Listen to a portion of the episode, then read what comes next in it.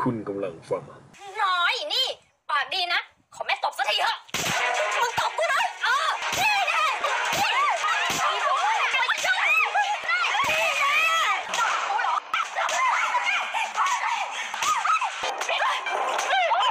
ตบกูเหรอใส่คอใส่คอ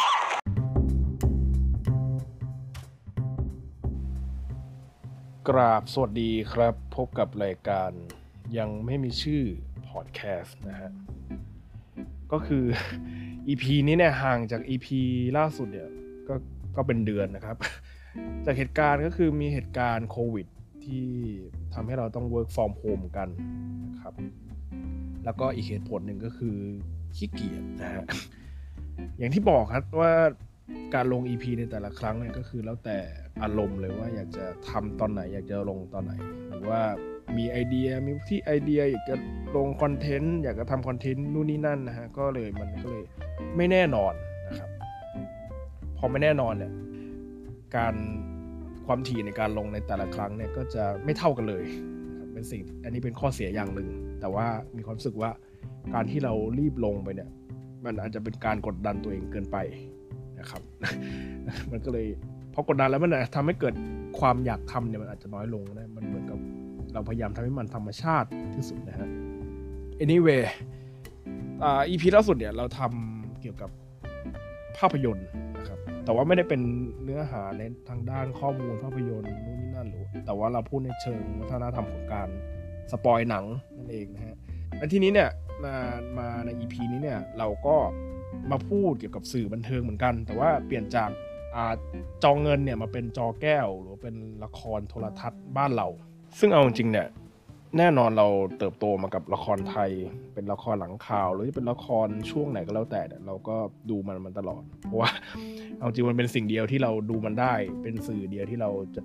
สามารถรับชมมันได้ เมื่อก่อนมันยังไม่มีพวกระบบสตรีมมิ่งอะไรอย่างนี้เราก็ต้องทนดูมันไป แต่ว่าแต่จริงตอนเด็กเราดูมันก็บันเทิงนะ เราก็รู้สึกว่ามัน ก็ดูแบบโอเค พระพระนางรักกันนู่นนี่นั่นอะไรอย่างเงี้ยมีเรื่องให้แบบประจนภัยอยู่ตลอดนะฮะตบตีแย่งชิงสมบัตินู่นนี่นั่น ซึ่งสิ่งเหล่านี้แหละ ในบางมุมหรือว่าในบางสูตรสำเร็จที่มันมีเนี่ยเรามีความรู้สึกว่ามันดูขัดใจ มันดูแบบก็ได้เหรอวะ แบบนี้ก็ได้เหรออะไรอย่างเงี้ยเรามีความรู้สึกว่าในหลาย ๆ อย่างเนี่ยมันทำให้หงุดหงิดกับ กับสูตรสำเร็จของมันมากเกินไป ที่มันมีจัดมามากเกินไป แล้วก็ใส่มามากเกินไป แล้วก็ทำซ้ำๆไปอย่างนี้นะจนสุดท้ายเนี่ย ช่วงหลังนะช่วงประมาณมปลายเนี่ยก็เลิกดูละครไทยโดยสิ้นเชิงเลย มีความรู้สึกว่าไม่ได้อยากดูมันอีกต่อไปนะครับ ทีนี้เนี่ย ถามว่าทำ EP นี้มาทำไมเนี่ยก็คือมีความรู้สึกว่าเราอยากจะรีแคปในส่วนของในวัยที่เราเป็นเด็ก ในวัยที่เราเติบโตมากับมัน อย่างอย่างตามชื่อหัวข้อของ EP นี้เลยก็คือโตมากับละครไทยนะครับเราก็เลยจะเท้าความย้อนกลับไปว่าในสมัยก่อนเนี่ยละครไทยเนี่ยรูปแบบมันเนี่ยเป็นยังไงบ้าง ประวัติความเป็นมาเรื่องราว แล้วก็สูตรสำเร็จในละครไทยเนี่ยมีอะไรบ้างนะครับ เราเริ่มกันก่อนในเรื่องของประวัติศาสตร์ละครไทยนะครับ ละครไทยจริงๆอาจจะไม่ได้เท้าความไปตั้งแต่แบบสมัยอยุธยาหรือว่าในสมัยแบบ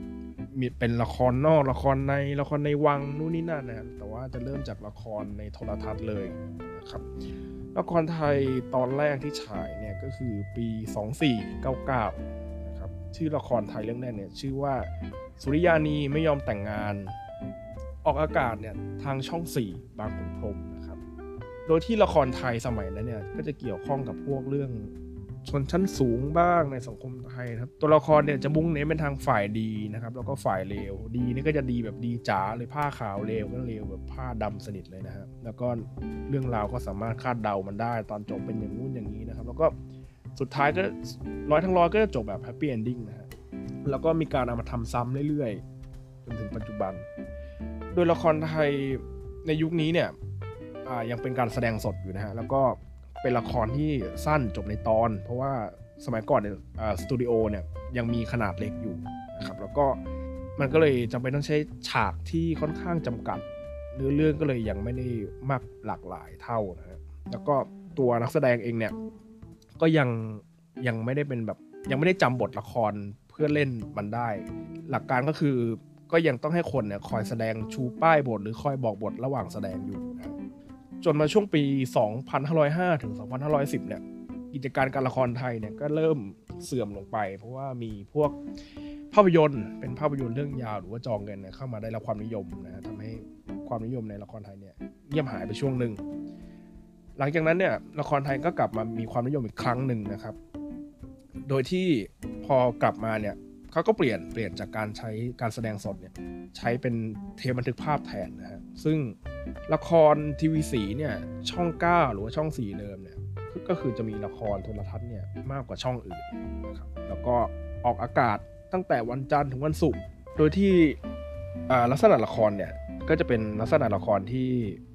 ได้รับอิทธิพลมาจากอเมริกานะครับ ซึ่งหรือถ้าเราเรียกกันบ้างก็คือมันก็คือเป็นละครน้ำเน่าอย่างหนึ่งนี่แหละ ซึ่งละครแนวดังกล่าวเนี่ยก็มีชื่อละครว่าทัดดาวบุษยานะครับฉายเมื่อปีพุทธศักราช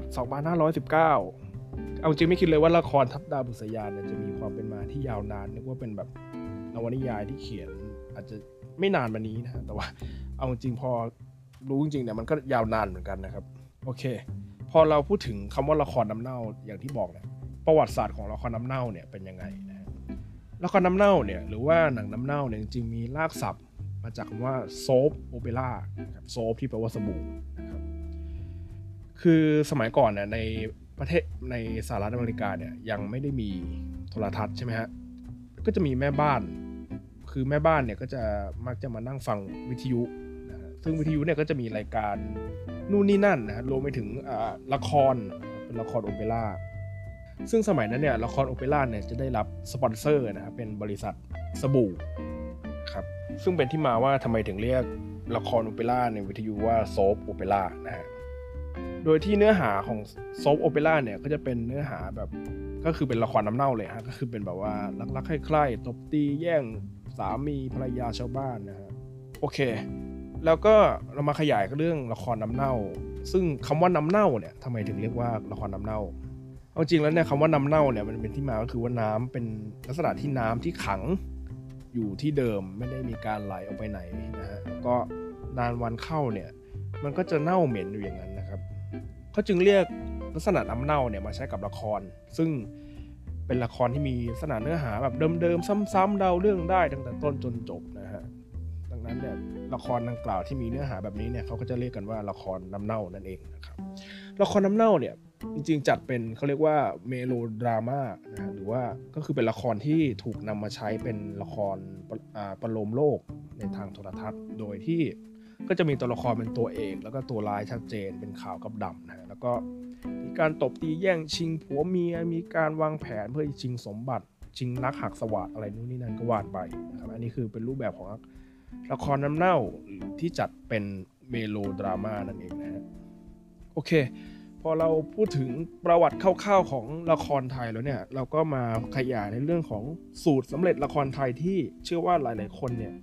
น่าจะคุ้นเคยกันดีนะ ถ้าฟังก็น่าจะแบบเออว่ะใช่ว่ะอะไรอย่างเงี้ย หรือถ้าใครที่ยังจำไม่ได้อะไรเงี้ยก็เราก็ลองมารีแคปกันว่าสิ่งที่เราเห็นในตอนเด็กๆ ที่เราดูในละครเนี่ยเป็นแบบไหนบ้างนะก็มีทั้งที่เราเห็นก็คือจะมีทั้งแบบที่เป็นช่อง 3 ช่อง7นะฮะก็จริง ๆ ก็มันก็ คือคือกันแต่ว่าลักษณะแนวละครก็อาจจะต่างกันไปนะครับ ตามตามกลุ่มทาร์เก็ตของแต่ละช่องที่ต้องการ แต่ว่าจริงๆก็มันก็มีความละไม้คล้ายคลึงกันอยู่นะครับ โอเค เดี๋ยวจะไล่พูดแบบมาราธอนเลยนะ คิดว่าน่าจะไม่อธิบายเยอะแล้วกัน เพราะว่าน่าจะเข้าใจน่าจะเห็นภาพกันอยู่นะครับ อย่างแรกนะฮะเกี่ยวกับเรื่องความสูงสักกับความต่ำต้อยนะฮะก็คือเรื่องฐานันดรนั่นเองนะครับเพราะว่าพระเอกนางเอกเนี่ย ฐานันดรเนี่ยต้องมีความแตกต่างกันนะฮะก็คือพระเอกเนี่ยต้องเป็นลูกคนรวยต้องเรียนจบเมืองนอก หรือนางเอกอาจจะเป็นสะพ้ายไกลปืนเที่ยง เป็นพ่อเป็นกำนันนู่นนี่นั่น หรือมีฐานะยากจนฮะต้องมีความลำบากยากเข็นแรงแค้นนะฮะแล้วก็กับแล้วก็มาเจอรักกันแล้วก็จะมีอุปสรรคนู่นนี่นั่นมาขัดขวางนะฮะทั้งพ่อแม่กีดกันนู่นนี่นั่นก็วานไปนะครับต่อมาคือเรื่องเกี่ยวกับบ้านตัวละครฮะบ้านตัวละครนะโดยเฉพาะพระเอกเนี่ยก็คือต้องเป็นขลือหาด เท่านั้นนะฮะ โดยที่เครื่องหาดเนี่ยก็ต้องเป็นลักษณะเครื่องหาดที่เป็นเสาโรมันใหญ่ ๆ ตั้งอยู่ มีน้ำพุอยู่ตรงกลางนะฮะ แล้วก็จะมีนกอินทรีนะฮะ เหล่าบรรดานกอินทรีเนี่ยเกเกาะอยู่บนหลังคากลางปีก ซึ่งบ้านหลังนี้เนี่ยก็แม่งก็ใช้ซ้ำอยู่เรื่อยๆนะในหลายๆเรื่อง ก็ยังใช้วนไปเรื่อยๆทำให้เราคุ้นชินบ้านหลังนั้นอยู่ตลอดตั้งแต่เด็กนะครับ ต่อไปเนี่ยตัวละครเนี่ยชอบพูดคนเดียวฮะ ใช่ครับ คือลองนึกภาพในชีวิตจริงอะสมมุติว่าเรารอรถเมล์แล้วก็รถเมล์มานะครับ แล้วก็รถเมล์ไม่ไม่จอด ขับเลยไปเงี้ยแล้วก็คงจะแบบนึกภาพว่าเราบอกว่าทำไมกันนะทำไมรถเมล์เนี่ย ไม่จอดรับฉันเลยอะไรเงี้ยซึ่งคนที่อยู่ข้างเราคงหาว่าเราเป็นคนบ้านะครับแต่สิ่งนี้เนี่ยเป็นเรื่องปกติฮะถ้าอยู่ในละครนะครับ ต่อไปก็คือเราเนี่ย จะไม่ค่อยรู้อ่าไม่ค่อยรู้อาชีพของตัวละครนะอ่าโดยเฉพาะตัวอิชาเนี่ยเรายิ่งไม่รู้เข้าไปใหญ่เลย เรารู้แต่ว่าเขาเนี่ยแต่งตัวจัดจ้านไปหาพระเอก แล้วก็กีดกันนางเอก เรารู้แค่นี้ฮะที่เหลือคือ เราไม่รู้ประวัติเขาเป็นมาเขาเรียนจบอะไรมานู่นนี่นั่น ผู้ผลิตเลือกที่จะไม่เปิดเผยให้เรารู้นะครับอ่ากลับมาที่ตัวอิชานะฮะตัวอิชาเนี่ยเป็นอะไรไม่รู้นะฮะก็คือชอบมาเกาะแขนพระเอกนะครับ แล้วก็คือ พอสลัดก็มาเกาะพอสลัดก็มาเกาะแล้ตัวพระเอกเนี่ยก็เหมือนจะขัดขืน แต่ก็ยอมให้เกาะอะไรประมาณนี้นะครับ ซึ่งมันมันทำให้เราดูแล้วรู้สึกลำคาญว่าแบบคือคือคือถ้าถ้าเป็นเราเราก็คงบอกว่าปล่อยอีอีสัตว์อะไรอย่างเงี้ยนะฮะโอเค มาพูดต่อในเรื่องตัวอิจฉาเนี่ยตัวอิจฉาจะอย่างที่บอกก็คือแต่งตัวได้จัดจ้านนะครับแต่งตัวดูเซ็กซี่สวยหุ่นเอ็กนะฮะดูรวยดูมีฐานะ นะครับ แต่ว่าพระเอกไม่เอาพระเอกเอาใครพระเอกเอาผู้หญิงที่แต่งตัวจืดๆ หน้าจางๆ ฐานะยากจนดูลำเค็ญนะแล้วก็พูดเสียงโทนเบานะ อันนี้ก็คือสเปคของพระเอกในจักรวาลละครไทย ส่วนตัวร้ายอย่างที่บอกก็คือไม่เอานะครับ ในชีวิตจริงเนี่ยเราคงคงไม่รอดนะครับ คือนึกภาพว่าถ้าถ้าถ้าผมเป็นพระเอกเนี่ย แล้วก็มีอยู่ดีมีผู้หญิงเดิน อย่างนี้เดินมาเกาะแขนก็ไม่ ไม่น่าจะรอด เราเล่นนะฮะ ต่อไปนะครับ พระเอกนางเอกเนี่ย จะปิ๊งกันได้ยังไงนะครับ บางทีเนี่ยเริ่มต้นเนี่ยอาจจะกัดกันแทบตายนะครับ แต่ก็จะมีอ่าซีนที่ทำให้ทั้งคู่เนี่ยเกิดความหวั่นไหวนะครับก็คือการล้มทับกันนะครับซึ่งปกติเราล้มทับกันเนี่ย เราล้มทับกันปุ๊บเราก็ต้องรีบลุกนะฮะแล้วก็เราก็ขอโทษขอโพยกัน แต่ว่าถ้าเป็นในละครเนี่ยก็คือล้มทับกัน แล้วก็มองหน้ากัน ในเวลาที่ค่อนข้างยาวนานมากนะครับหรือไม่ถ้าถ้าไม่ใช่ล้มล้มทับกันก็อย่างซอฟก็คือทำนางเอกทำของตกแล้วพระเอกมาเก็บนะครับซึ่งพระเอกก็ไม่เลือกจะหยิบเอกสารหรือของที่ตก แต่เลือกที่จะหยิบมือนางเอกนะครับ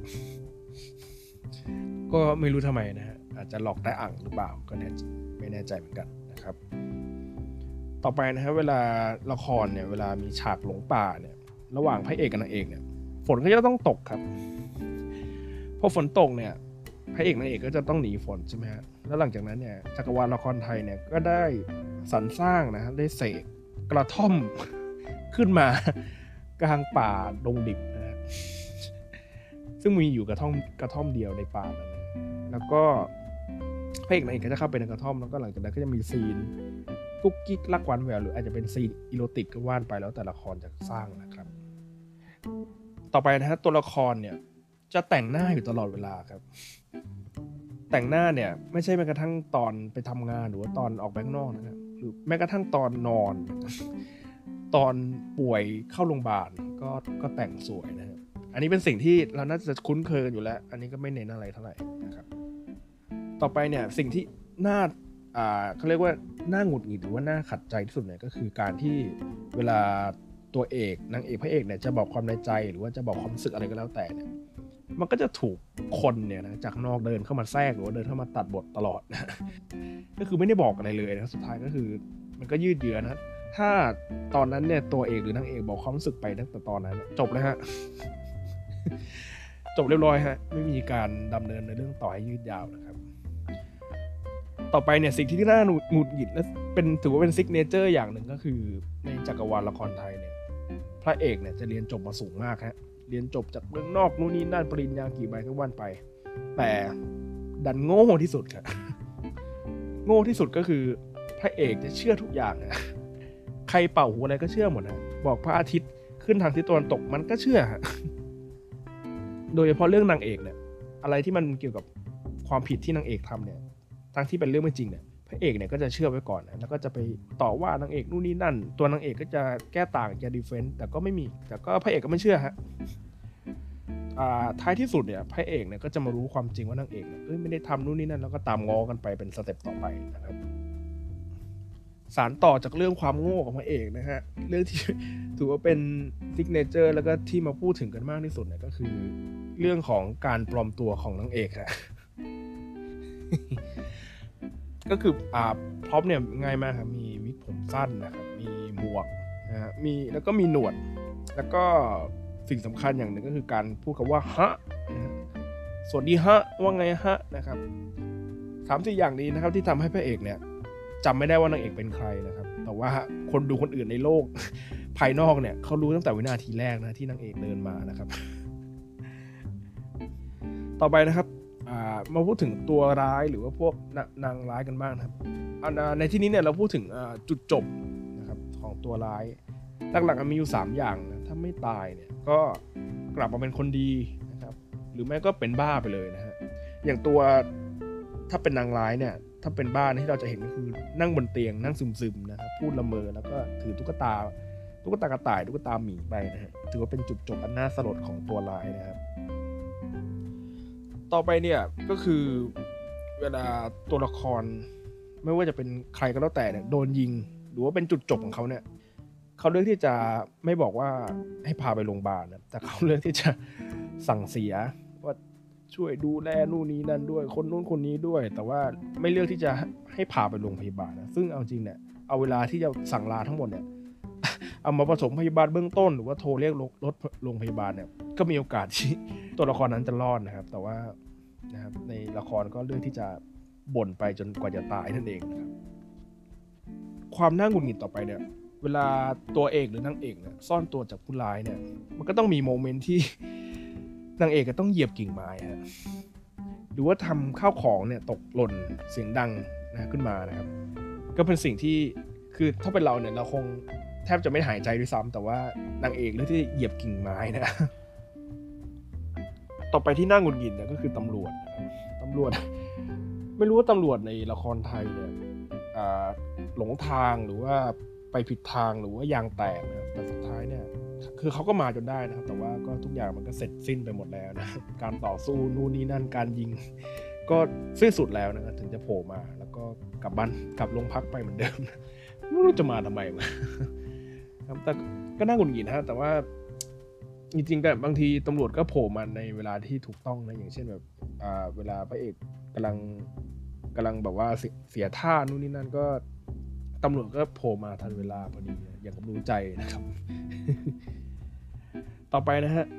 สูตรสำเร็จที่น่าหงุดหงิดมาก ๆ อย่างหนึ่งคือเวลาที่ตัวร้ายหรือว่าคนดีเนี่ยกำลังพูดคุยกันนะครับ แล้วก็ แม้จะอยู่ในห้องที่ปิดตายหรือปิดสนิทเนี่ยก็จะมีคนน่ะสามารถไปฟังเสียงของบทสนทนานั้นได้นะฮะ โดยโดยคนฟังหลักๆ เลยเนี่ยที่เรารู้จักกันก็คือนางแจ๋วนะฮะ หรือเป็นคนใช้คนไหนคนอื่นก็แล้วแต่จะสามารถแอบฟังแล้วก็ไปเล่าให้กับคุณนายฟังได้นะหรือแม้กระทั่งไม่ได้อยู่ในห้องอยู่กันข้างนอกเนี่ย อีนางแจ๋วเนี่ยก็คือแทบจะยืนอยู่บนหัวแล้วนะ แต่ไอสองคนที่คุยกันอยู่เนี่ยก็ยังไม่สะทกสะทานยังไม่ได้รู้สึกว่า มีคนยังดักฟังอยู่ก็คือถ้าเป็นงูเห่าก็คือโดนฉกตายคู่ไปเรียบร้อยเนี่ยแต่ว่าก็ยังไม่ได้รู้สึกว่ามีคนอยู่อยู่ดีนะครับเป็นสิ่งที่น่าหงุดหงิดมากแบบดูก็คือเกาหัวดูไปเกาหัวแบบมึงมึงอีกแล้วเหรอวะอย่างเงี้นะเอาจริงแต่ตัวคนใช้เองเนี่ยก็เป็นตัวดำเนินเรื่องที่ดีเหมือนกันเวลาแบบ คนเขียนบทนึกไม่ออกเนี่ยว่าจะไปต่อยังไงนะตัวคนใช้เนี่ยก็ก็สามารถเป็นตัวช่วยน้ำดีอย่างอย่างหนึ่งได้เลยนะฮะอย่างเช่นสมมติว่า ไม่รู้จะทำให้นางเอกหรือว่าพระเอกเนี่ยรู้เรื่องการปกปิดของคุณหญิงแม่อ่านี่ยังไงเนี่ยก็เลือกที่จะให้ตัวคนใช้สองคนเนี่ยเลือกที่จะคุยกันนะแล้วก็ให้พระเอกเนี่ยโผล่เข้าไปฟังพอดีนะแล้วก็ความแตก คือเหมือนเป็น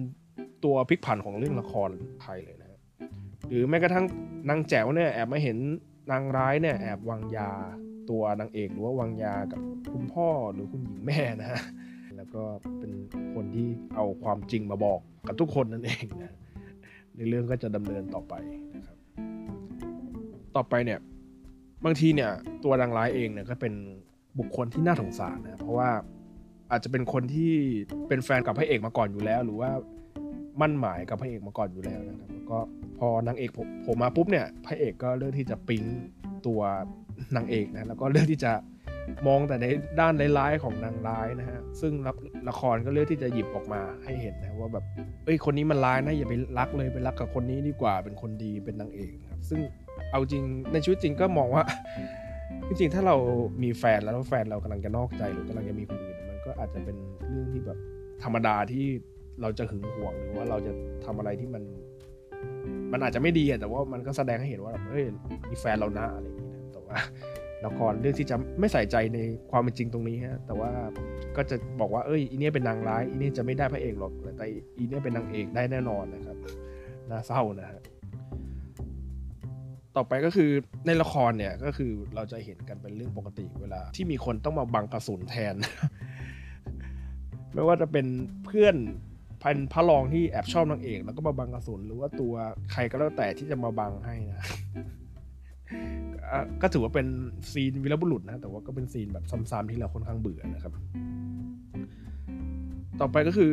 เป็นฉากมั่นนะหรือฉากแต่งงานของอาจจะเป็นพระรองนะฮะที่หรือว่าเป็นตัวร้ายที่เลือกที่จะแต่งกับนางเอกนางเอกที่ไม่รักไม่ได้รักพระเอกหรือเสียใจที่พระเอกนู่นนี่นั่นนะแล้วก็เลือกที่จะมาแต่งกับตัวร้าย แต่ว่าก็สุดท้ายเนี่ยตัวละครผู้ชายเนี่ยก็จะมีคนมา ขัดจังหวะหรือเข้ามาแทรกระหว่างงานแต่งงาน มาเปิดเผยความจริงว่านายไม่ใช่คนดีนะเป็นคนเลวนู่นนี่นั่นนะครับก็ก็ดีฮะก็เป็นทำให้เรื่องมันกลับมาในตอนจบได้ แต่ก็เป็นสูตรที่ค่อนข้างน่าเบื่ออีกสูตรหนึ่งนะอีกอันหนึ่งเป็น signature ครับก็คือตบจูบนะอันนี้ไม่พูดเยอะนะครับ อันนี้ก็เป็นเรื่องที่เรารู้อยู่แล้วก็ข้ามไปนะครับ ต่อไปเนี่ยก็คือตัวละครเนี่ยจริงก็ ไม่เคยเห็นชุดอยู่บ้านเลย จริง ๆ ก็คือเหมือนทุกคนพร้อมที่จะแต่งตัวออกไปทำงานนะฮะทั้งที่นั่งอยู่บนเตียงหรือว่าเดินไปเดินมาอยู่ที่บ้านแต่ชุดก็คือเหมือนพร้อมที่จะออกออกงานสังคมมากนะ ซึ่งจริงในชีวิตจริงก็มันคือมันแต่งกันนะแต่ว่าเราก็ไม่ได้แต่งชุดเดิมๆในสถานที่ที่มันแตกต่างกันไปเราก็มีอย่างชุดนอนเราก็มีชุดนอนหรืออาจจะเป็นชุดแบบธรรมดาบ้านๆนั่นก็เป็นชุดที่แบบจัดเต็มมากนะก็ ก็ไม่เข้าใจว่าทำไมต้องแต่งเยอะอะไรขนาดนั้น ต่อไปสูตรอีกสูตรหนึ่งก็คือเป็นสูตรที่จริง ๆ ก็โอ้เป็นสูตร signature อีกอย่างหนึ่งก็คือ ในจักรวาลละครไทยเนี่ย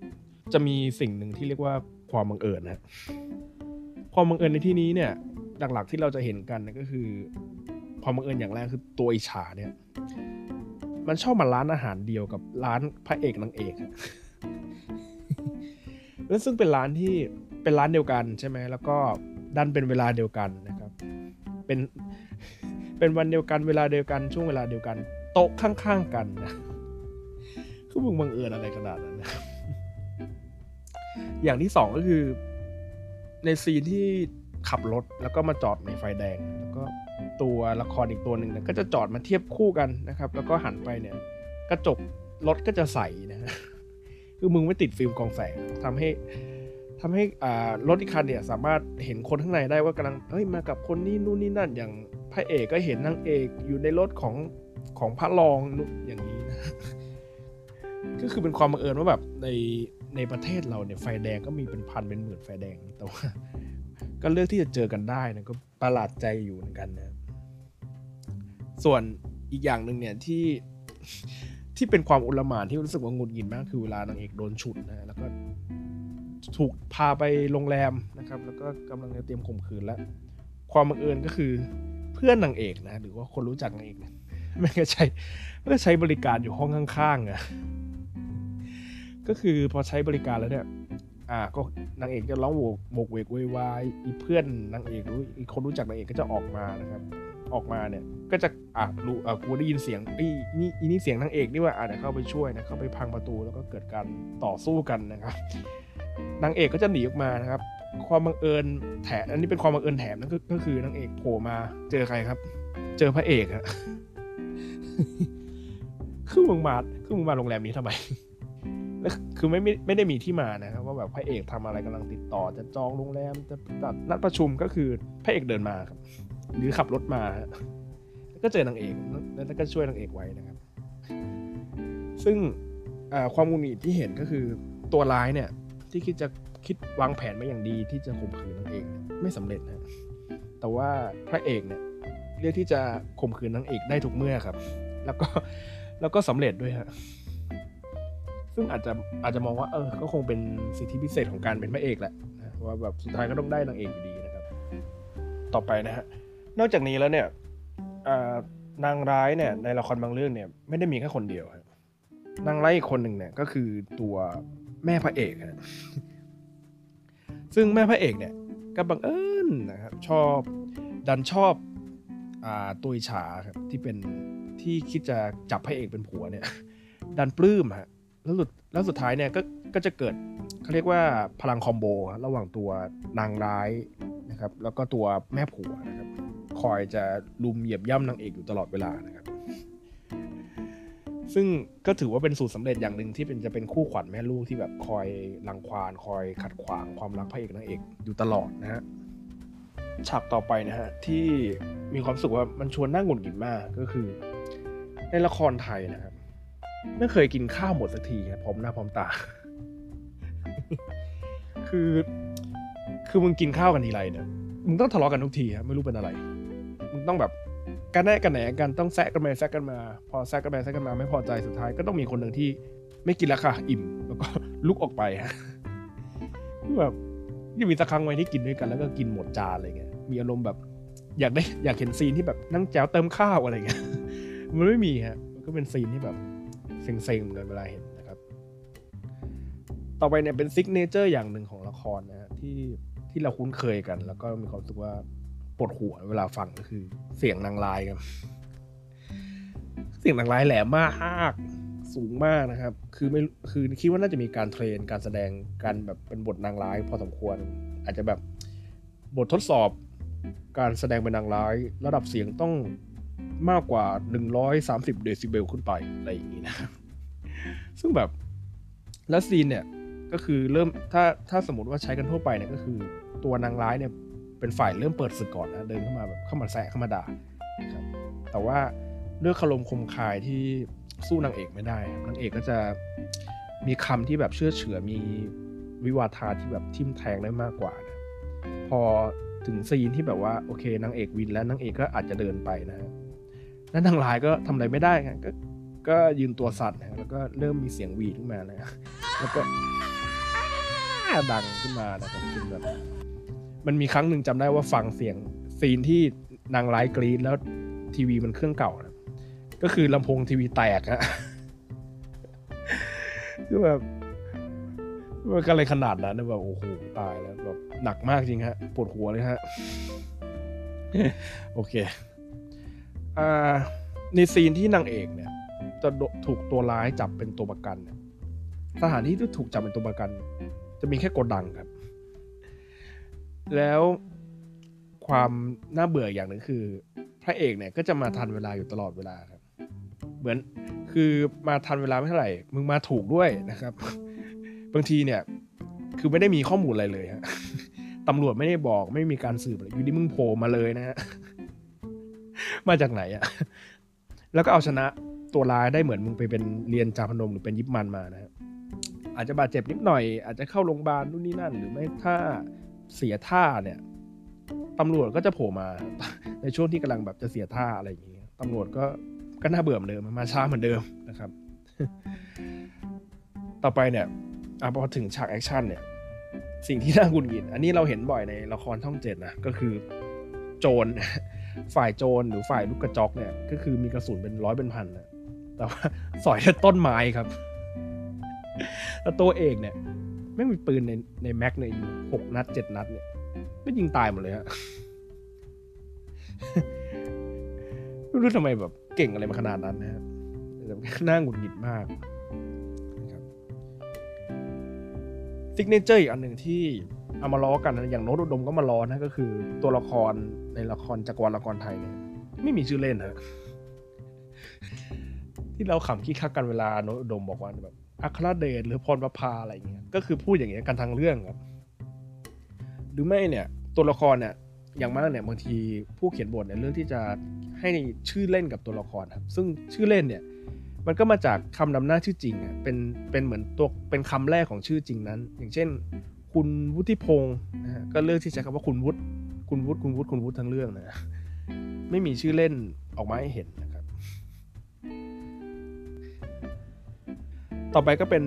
scene ที่ถือเป็น signature นะครับก็คือ scene ของละครอหลองนะฮะก็ซีนอหลองเนี่ยสูตรสำเร็จก็ไม่เยอะฮะหนึ่งก็คือต้องเข้าป่าครับสองก็คืออาหารไม่จำกัดครับ แล้วก็พระเอกเนี่ย ส่วนมากก็จะเป็นตำรวจนะครับ แล้วก็พระรองเนี่ยก็จะเป็นเชฟฮะเชฟก็คือทำหน้าที่ย่างไก่นะครับ แล้วก็คนย่างไก่ก็จะมีอยู่คนเดียวก็คือเป็นลูกชายอหลองนั่นเอง ย่างไก่นะครับหลังๆก็คือที่เราเห็นก็คือเวลาจะปั้มกันก็คือ พระเอกนางเอก หรือไม่จะเป็นใครก็แล้วแต่ที่จะปล้ำกันเนี่ยเขาก็จะโอบกอดกันแล้วเขาก็จะเอนลงตัวลงไปแล้วก็กล้องก็จะเบลอแล้วก็แล้วก็แผ่นออกก็เป็นอย่างนี้ทุกเรื่องนะครับ ในซีสุดท้ายของหนัง หรือว่าฉากเรื่องตอนท้ายเรื่องเนี่ยโอเค อย่างเช่น พระเอก พระเอกนางเอกกำลังหนีตัวร้ายแล้วก็จนมุมหรือว่าเจอทางตัน แล้วตัวร้ายมาถึงเนี่ย ตัวร้ายไม่ฆ่า ตัวร้ายพูดฮะแล้วแบบพูดอะไรก็ไม่รู้อะคือพูดเยอะมาก คือคนเราสมมติว่าคนเราจะฆ่าคนเนี่ยอันนี้ไม่เคยเป็นฆาตกรก็ไม่รู้แต่ว่า คนเราถ้าเลือกที่จะฆ่าคนเนี่ยก็ฆ่าเลยสิฮะพูดทำไมอะพอมารู้ความจริงก็คือ ที่ตัวลายพูดเนี่ย ก็พูดเพราะว่า ให้มีคนมาช่วยนั่นเองนะครับ ก็สรุปตัวลายที่เป็นตัวร้ายหรือเป็นตัวดีนะยังงงอยู่นะครับ แล้วพอในซีนนั้นเนี่ย ถึงจุดคลายแม็กหรือว่าจุดอ่าตัวตัวร้ายจะยิงแล้วเนี่ย โฆษณาครับ ไม่ต้องสืบโฆษณาแน่นอนครับ มาสุดท้ายแล้วเนี่ย แทบทุกซีนของละครเนี่ย เวลาจบเนี่ย ก็คือพระเอกนางเอกก็จะยืนกุมมือกันครับ แล้วก็พระเอกก็จะจุ๊บเหม่งนางเอกฮะ แล้วก็ตัวพ่อแม่ญาติพี่น้อง หรือว่านางร้ายที่กลับมาเป็นคนดีเนี่ยก็จะยืนอยู่ข้างหลัง แล้วก็คอยเชียร์คอยปรบมือแล้วก็จะมีฟอนต์ขึ้นมาว่าเป็นจบบริบูรณ์ ถ้าจบบริบูรณ์น่าจะเป็นช่องสามถ้าแบบอวสานอะไรอย่างเงี้ยน่าจะเป็นแบบช่องเจ็ดนะไม่แน่ใจเหมือนกันเพราะช่องเจ็ดนี้ไม่ค่อยได้ดูนะครับโอเค ฉากนะฮะหรือว่าสูตรสำเร็จเนี่ยที่พูดมาตั้งแต่ต้นจนจบเนี่ยเอาจริงในสมัยนี้เนี่ย เราก็ยังเห็นมันอยู่นะครับ ถึงแม้ว่ามันอาจจะไม่เยอะเท่าสมัยก่อนนะฮะแต่ว่าเราก็ยังพบเห็นมันบ้างนะฮะโดยเฉพาะแบบละครช่องดั้งเดิมที่ที่ยังอยู่ในสมัยนี้อย่างช่องสามช่องเจ็ดอะไรอย่างนี้นะครับ โดยที่คนเนี่ยก็ยังเลือกที่จะตั้งคำถามว่าทำไมละครแนวนี้มันถึงยังอยู่ ทั้งทั้งที่สมัยเนี้ยระบบเขาเรียกว่าการเข้าถึงเนื้อหา content หรือว่าสื่อบันเทิงเนี่ยมันหลากหลายมากนะครับ ทั้งตัวช่องทีวีเอง หรือว่าตัวระบบสตรีมมิ่งนะอย่าง Netflix Amazon Prime HBO Disney Plus หรือจะเป็น Apple TV อะไรอย่างนี้นะครับก็คือ content นี่มันหลากหลายมาก แต่ว่าทำไมตัวละครบ้านเราเองเนี่ยมันถึงยังมีแนวเดิมๆ ซ้ำๆให้เห็นกันถึงปัจจุบันนะครับ หรือที่เราเห็นบ่อยก็คือทำไมละครไทยถึงเลือกที่จะรีเมคนะครับทำไมไม่เลือกที่จะเขียนบทใหม่ขึ้นมา แต่งสดเลย ทำอะไรที่มันแบบแหวกแนวขึ้นมาเลยนะครับเอาจริงแล้วเนี่ยก็ได้ไปรวบรวม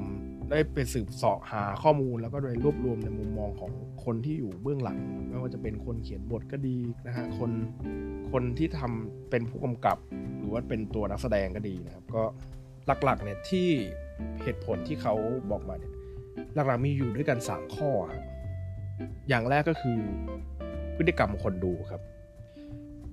สุดท้ายแล้วเนี่ยคนส่วนใหญ่คนไทยส่วนใหญ่เนี่ยก็ยังเลือกที่จะชื่นชอบดูละครไทยแนวนี้อยู่ครับทำไมถึงเป็นอย่างนั้นนะฮะเพราะเอาจริงเนี่ยละครไทย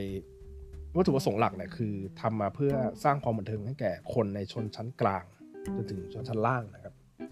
โดยที่หลักๆก็คือเป็นพวกมนุษย์เงินเดือนลูกจ้างรับจ้างหรือว่าค้าขายนะครับ พอพวกเขาเนี่ยเลิกจากงานมาหรือว่าเลิกค้าขายมาแล้วกลับมาจากบ้านเนี่ยเขาเข้ามาเพื่อ พื่อหลบหลีกความเหนื่อยล้าจากการทำงานในแต่ละวัน โดยการหลบหลีกการทำงานหรือว่าการพักผ่อนก็คือการได้ดูฉากที่ตัวร้ายในละครหรือว่าในหนังเนี่ยโดนตบบ้างหรือว่าโดนถูกลงโทษจากสังคมบ้างนะฮะหรือว่าเป็นฉากที่แบบคนดีก็คือตัวนางเอกตัวพระเอกเนี่ยก็ได้สมหวังหรือว่าได้รักกันในตอนจบ ซึ่งเป็นสิ่งที่คนเราเนี่ยมีความรู้สึกว่าอย่างตัวร้ายเนี่ยก็รู้สึกว่า เออไอคนร้ายเนี่ยหรือนางร้ายเนี่ยสมควรที่ได้รับบทลงโทษแบบนี้แล้วนะฮะเช่นเดียวกับตัวนางเอกพระเอกที่แบบ เออ ทั้งคู่เนี่ยควรจะรักกันควรจะอยู่ด้วยกันอย่างมีความสุขนะฮะเป็นพอดพอดเรื่องหรือพอดหนังที่มันอาจจะเกินจริง แต่ว่าทำให้รู้สึกว่าตัวคนที่เข้ามาดูเนี่ยมีความผ่อนคลาย มีความเคลิบเคลิ้มหรือความสบายตาได้ที่ได้ดูมันนะฮะอย่างคุณพิงลำมะเพิงนะคนที่เขียนบทละครเนี่ยเขาก็เคยให้ประโยคที่ว่าตัวละครเนี่ย อ่ามันต้องโง่กว่าคนดูฮะคือคนดูเนี่ยต้องเดาตัวเนื้อเรื่องได้นะฮะแล้วก็ต้องสามารถกำหนดได้ว่าแบบเนื้อเรื่องจะเป็นอย่างนี้ตัวละครจะเดินอย่างนี้ สามารถคาดเดาตอนจบได้นะครับ เพราะว่าอย่างที่บอกก็คือเขาหลีกหนีมาจากโลกแห่งความเป็นจริงเนี่ยเพื่อมาอยู่ในโลกที่เขามีความรู้สึกว่ามีความเป็นไปได้หน่อยไหมที่เขาสามารถที่จะคาดการณ์หรือว่าสามารถกำหนดความเป็นไปของตัวละครได้นะฮะอันนี้ก็เป็นสิ่งที่พี่พิงพูดไว้ อย่างที่บอกครับงาน ละครเนี่ยเป็นงานเมโลดราม่านะฮะซึ่งเป็นละครประเภทที่เป็นละครที่มีความสนุกสนานนะฮะแล้วก็ไม่ต้องใช้สมาธิในการจดจ่อกับมันมาก สามารถดูไปทำงานไปทำงานบ้านไปได้ล้างจานซักผ้าไปได้ครับซึ่งถือเป็นกิจวัตรประจำวันของใครหลาย ๆ คน เพราะว่าเอาจริงเนี่ยพอกลับมาจากการทำงานเนี่ยมันก็ไม่ได้นั่งเฉย ๆ แล้วก็ดูละครใช่ไหมครับคือการดูอย่างถ้าเราดูละครพวกซีรีส์แบบต่างชาติหรือว่าหนังแบบที่มันต้องใช้ความคิดมาก ๆ เนี่ย การทำอย่างอื่นเนี่ยเราดูไม่รู้เรื่องแน่นอนฮะแต่ว่าการดูละครแนวนี้เนี่ย มันสามารถทำให้เราติดตามเนื้อเรื่องได้ โดยที่เราไม่จำเป็นต้องดูมันตลอดเราเดินออกไปหลังบ้านไปทิ้งขยะไปล้างจานไปทำอะไรเราก็สามารถรับรู้ความเป็นไปของละครได้นะครับนั่นเป็นเหตุผลที่ทำให้ตัวละครเนี่ยทำไมถึงต้องพูดคนเดียวทำไมตัวร้ายเนี่ยเวลาจะฆ่าเนี่ยทำไมถึงต้องพูดก่อน หรือว่าเวลาอย่างนางร้ายเนี่ยจะวางยาพิษเนี่ยทำไม ต้องพูดออกมานะว่าแบบฉันจะทำให้เธอตายอย่างทรมานอะไรอย่างงี้ทำไมมึงไม่วางเลย มึงไม่รีบวางแล้วมึงก็รีบออกมาเลยนะฮะมันทำให้คนที่รับรู้หรือคนที่ดูอยู่ข้างนอกเนี่ย สามารถรับรู้ได้ว่าเรื่องจะเกิดอย่างไร ใครทำอะไรอยู่อย่างนี้นะฮะอีกอย่างหนึ่งที่คุณพิงกับมะเพิงได้เสริมไว้ก็คือบางทีเนี่ยการที่ตัวละครเนี่ยต้องโอเวอร์ต้องเล่น inner ต้องสบถต้องหัวเราะต้องมีการพูดมากมายอะไรขนาดนี้นะ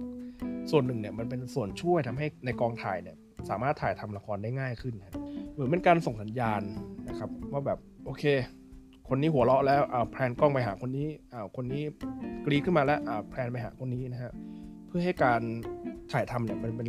ให้มัน smooth มากขึ้นนะครับ แล้วก็อีกอย่างหนึ่งมันก็ถือว่าเป็นจิตวิทยาเหมือนกันนะแบบว่าช่วงท้ายๆเรื่องเนี่ยถ้ายิ่งพูดเยอะเนี่ยมันก็ยิ่งแบบดึงคนที่ดูอยู่เนี่ยเข้ามามากขึ้นเป็นเพื่อพาไปสู่จุดคลายแม็กซ์ นี่ยนึกภาพว่าสมมติว่าตัวพระเอกนางเอกเนี่ยมาถึงทางตัน ถ้าตัวร้ายมาถึงยิงเลยนะครับ คือ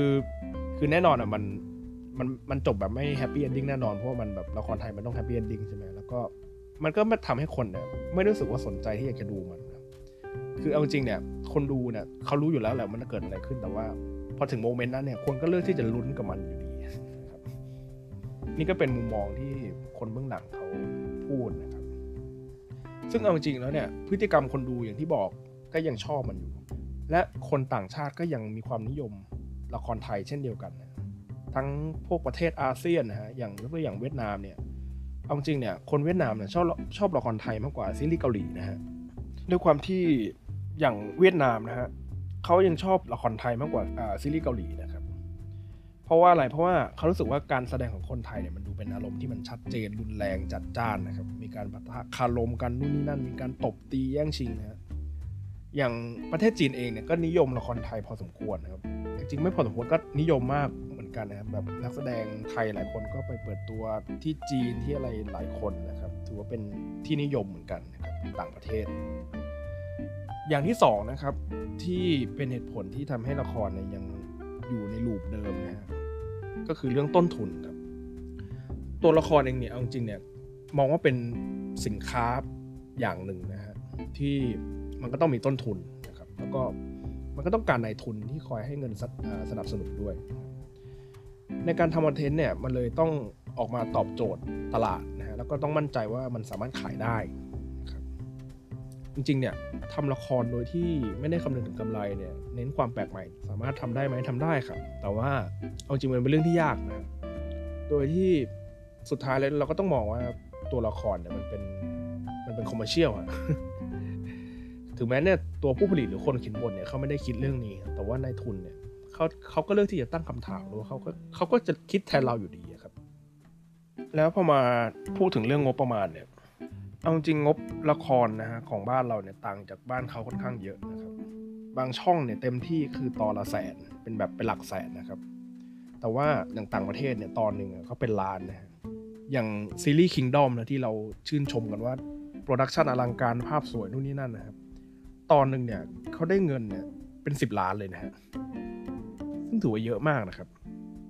นั่นเป็นเหตุผลที่ทำให้คุณภาพของละครบ้านเรากับบ้านเขามีความแตกต่างนะครับ แต่ถามว่าสมัยนี้เนี่ยละครบ้านเราก็ production ก็ดีขึ้นเยอะนะฮะ ถึงแม้อาจจะไม่ได้เท่าของต่างชาติ แต่ว่ามีความสึกว่างานภาพงานอะไรมันดีขึ้น จากที่แบบสังเกต อาจจะไม่ได้กลับมาดูเหมือนเมื่อก่อนนะฮะแต่มีความรู้สึกว่ามันมันดีขึ้นจริง นอกจากนี้เนี่ยระบบการฉายของละครไทยกับเกาหลีเนี่ยยังมีความแตกต่างนะครับ ก็คืออย่างของละครไทยเนี่ยตัวนายทุนเองเนี่ย จะมาคุมผังของช่องเนี่ยทั้งปีเลย ก็คือปีนี้ 30 เรื่อง 40 เรื่องว่านไปนะครับ แล้วก็ตัวผู้เขียนบทเองเนี่ยหรือตัวผู้ผลิตเองเนี่ยก็ต้องผลิตออกมาให้ทันเดทหรือว่ากำหนดการการฉายของแต่ละเรื่องของเรื่องนั้นๆนะครับดังนั้นเนี่ยการจะคิดโปรเจกต์อะไรขึ้นมาใหม่ หรือว่าแปลกแหวกแนวเนี่ยมันก็ต้องใช้เวลาแล้วก็ในการพัฒนาบทพอสมควรนะนั่นเป็นผลที่ทำไมคนเลือกที่จะผู้ผลิตถึงเลือกที่จะรีเมคมันหรือว่าทำซ้ำนะเพราะว่ามันง่ายแล้วมันเร็ว รับเพราะว่าถ้ามันช้าเนี่ยมันก็จะเลทมันก็จะเลื่อนออกไป แล้วก็บางทีเนี่ยผลตอบรับหรือว่ารายได้มันอาจจะ drop ลงอาจจะแย่กว่าเดิมนะฮะแต่ถ้าเป็นที่เกาหลีเนี่ยตัวโปรดิวเซอร์เนี่ยฮะก็จะเป็นก็จะจ้างคนมาเขียนบทอยู่ในสังกัดตัวเองนะครับแล้วก็ทำหน้าที่สร้างคอนเทนต์คิดคอนเทนต์ขึ้นมานะครับให้มันแปลกใหม่ให้มันให้มันโดนนะครับแล้วก็โปรดิวเซอร์เนี่ยเขาก็จะเอาคอนเทนต์ที่คิดมาโดยผู้เขียนบท เอามาขายให้ให้ช่องต่างๆนะครับ เอาจริงกับบทนั้นเนี่ยก็ต้องเขียนจบแล้วด้วยนะครับ ต้องเขียนจบก่อน แล้วก็เอามาแสดงให้ในแต่ละช่องได้เขียนก่อนนะครับ เพื่อเพื่ออะไร เพื่อที่จะมาดูว่าต้องลงทุนไปกับมันยังไงสมมติว่าโอเค ผมซื้อนะ ผมโอเคกับมันเพื่อดูว่าโอเคเราต้องลงทุนยังไง มันแปลกใหม่แค่ไหน เราจะขาย เราจะเน้นขายดาราหรือว่าขายพล็อดเรื่อง หรือว่าขายขายความแปลกใหม่ หรือว่าแม้แต่ขายให้กับประเทศไหนก็เป็นถือว่าเป็นสิ่งที่ในทุนหรือสิ่งที่ช่องเนี่ยต้องดำเนินการหรือว่าต้องหารือกันนะเพราะฉะนั้นเนี่ยมันเป็นเหตุผลว่าทำไมตลาดของอย่างของเกาหลีเนี่ยละครเกาหลีถึงมีความหลากหลายนะฮะแต่ถ้าเป็นแบบถ้าเป็นละครไทยเนี่ยก็คือผู้เขียนบทเนี่ยก็คือจะยังไม่ได้เขียนบทจนเสร็จ อาจจะเขียนพล็อตเรื่องมาคร่าวๆก่อนนะแล้วค่อยไปเสนอกับช่องที่เป็นผู้ผลิตนะครับแล้วก็ถ้าสมมติช่องเนี่ยเขาสนใจเขาซื้อเนี่ย ก็ค่อยพัฒนาเขียนบทต่อไปนะฮะแล้วก็อาจจะเขียนบทไปด้วย พัฒนาบทไปด้วย แล้วก็ถ่ายทำไปด้วยพร้อมๆกันเพื่อให้ทันกับการ on air นะฮะก็เลยเป็นจุดแตกต่างในการผลิตคอนเทนต์ระหว่างของไทยแล้วก็ของเกาหลีนะครับและอีกอย่างหนึ่งเนี่ยตัวซีรีส์หรือว่าละครไทยเนี่ยมันเป็น free content ฮะก็คือคนเนี่ยเข้ามาดูได้โดยที่ไม่ต้องจ่ายตังค์นะครับก็คือมีแค่ตัวสินค้าหรือโฆษณาเข้ามานะครับ แล้วก็ตัวลูกค้าเนี่ยหรือว่าคนดูเนี่ย ก็จะไปจ่ายตังค์ให้กับสินค้านั้นๆ ที่ปรากฏในซีรีส์หรือว่าปรากฏในเป็นรูปแบบโฆษณานะครับ ซึ่งมันก็ไม่ได้แบบเป็นตัว confirm การันตีว่าคนดูเหล่านี้เนี่ยหรือว่าคนดูบ้านเราเนี่ยจะซื้อสินค้าของเขาถูกไหมฮะฉะนั้นเนี่ยการลงทุนในแต่ละอย่างหรือว่าการคิดที่จะผลิตคอนเทนต์ของละครไทยขึ้นมาที่มันแหวกใหม่อาจจะต้องคิดเยอะฮะแล้วก็อาจจะต้องแบบรู้สึกว่าการทำซ้ำเนี่ยเป็นเป็นสิ่งที่มันมันเห็นผลจริง มันมันมีข้อมูลฮะว่าแบบทำแนวนี้มัน work เพราะว่าเอาจริงแล้วเนี่ยถ้ามันไม่ work เนี่ยก็คงไม่ทำหรอกฮะสุดท้ายแล้วเนี่ยย้อนกลับไปอย่างแรกก็คือ คนเราบ้านเราเนี่ยก็ยังเลือกที่จะดูละครแนวนี้อยู่ดีครับ และอีกอย่างเนี่ยอย่างซีรีส์เกาหลีหรือซีรีส์ญี่ปุ่นเนี่ยรัฐบาลเขา support ครับคือในไทยเนี่ยไม่แน่ใจว่าเขา support มากน้อยแค่ไหนนะแต่ว่าอย่างที่เห็นเด่นชัดก็คือของเกาหลีเนี่ย sure ฮะก็คือทั้งตัวเพลงมิวสิกวิดีโอทั้งภาพยนตร์ทั้งละครเนี่ย รัฐบาลดันเต็มที่ฮะและอย่างสุดท้ายเนี่ยก็คือแม้ว่าตัวละครบ้านเราเนี่ยจะไปฉายให้กับจีนให้กับประเทศในอาเซียนก็แล้วแต่เนี่ยตัวตลาดบ้านเราเนี่ยก็ยังถือว่าแคบนะฮะตัวเงินเราที่เราได้มาก็ยังถือว่าน้อยอยู่ ถ้าอย่างเกาหลีใต้เนี่ยจริงๆเขาก็จะเรียกว่า global ก็ได้นะเพราะว่าตั้งแต่มีระบบสตรีมมิ่งมี Netflix มีอะไรเงี้ยมันก็สามารถแพร่กระจายหรือว่า เผยแพร่คอนเทนต์ของตัวเกาซีรีส์เกาหลีเนี่ยได้กว้างมากขึ้นนะครับ แล้วสิ่งที่เห็นได้เด่นชัด ถือว่าแบบพลุแตกเลยก็คืออย่างหนังเรื่อง Parasite อย่างเงี้ยที่ทำให้คนหันมานิยมชมชอบวัฒนธรรมเกาหลี หรือว่าชื่นชอบcontent entertainment ของเกาหลีมากขึ้นนะครับฉะนั้นนะถ้าเปรียบเทียบระหว่างตลาดเรากับตลาดเขาเนี่ยก็ยังถือว่ายังมีความแตกต่างกันอยู่นะฮะและอย่างสุดท้ายฮะอันนี้เป็นในมุมของคนเขียนบทนะฮะเขายังบอกว่า ถึงแม้มันจะเป็นละครน้ำเน่านะครับ แต่ว่ามันก็ยังเป็นละครที่สะท้อนสังคมฮะยังเป็นละครที่ยังให้อะไรกับคนดูนะครับเอาจริงก็พอมองย้อนกลับไปมันก็มันก็ถือว่าเป็นเรื่องจริงนะฮะเพราะว่าเอาจริงเนี่ยมันถือว่าเป็นละครที่สะท้อนให้เห็นถึงการทำดีได้ดีเลยนะ เพราะว่าอย่าง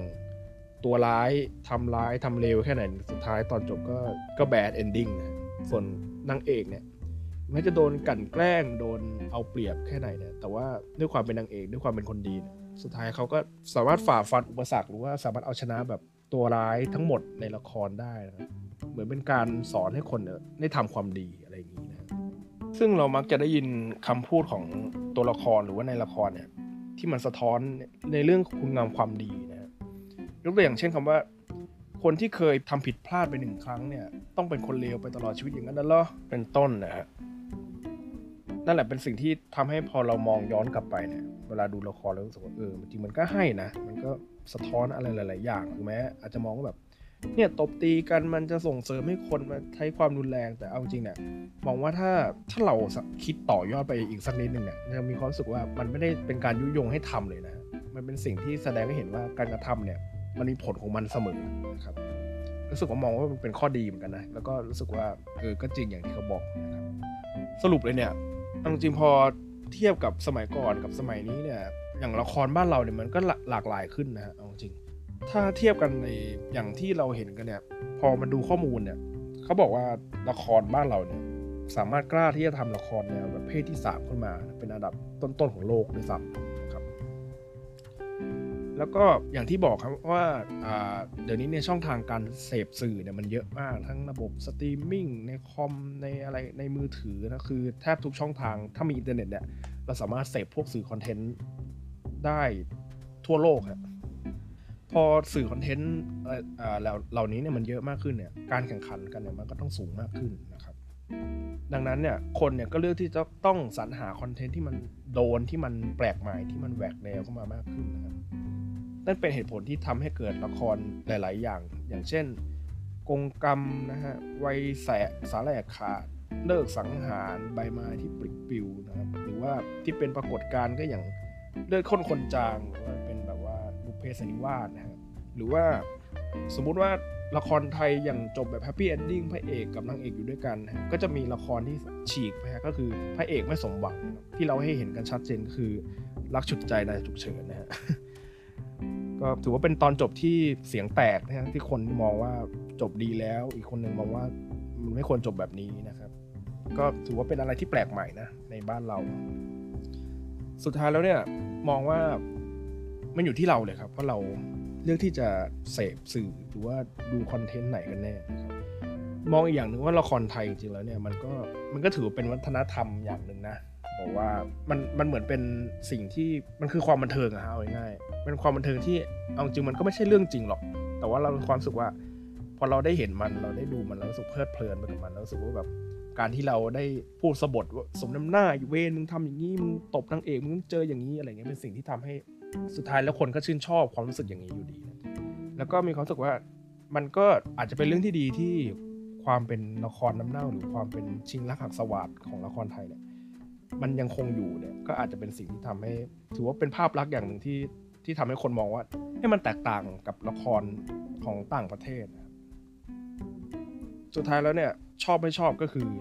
เลือกที่จะเสพหรือไม่เสพมัน ไม่ชอบก็เสพอย่างอื่นนะครับไปถึงละครนะ โอเค ก็อันนี้ก็ถือว่าเป็นเทปที่ยาว จริงก็น่าจะครบถ้วนแล้วครับ ส่วนตอนต่อไปเนี่ย ไม่รู้ฮะไม่รู้เหมือนกันว่าจะทำเมื่อไหร่นะครับ ก็ดูอารมณ์แล้วก็ดูผู้ที่ไอเดียว่าแบบอยากจะทำอะไรเพิ่มเติมนะฮะก็บอกไม่ได้ว่าเจอกันเมื่อไหร่แต่ว่า เอาไว้เจอกันแล้วกันนะครับ สวัสดีครับ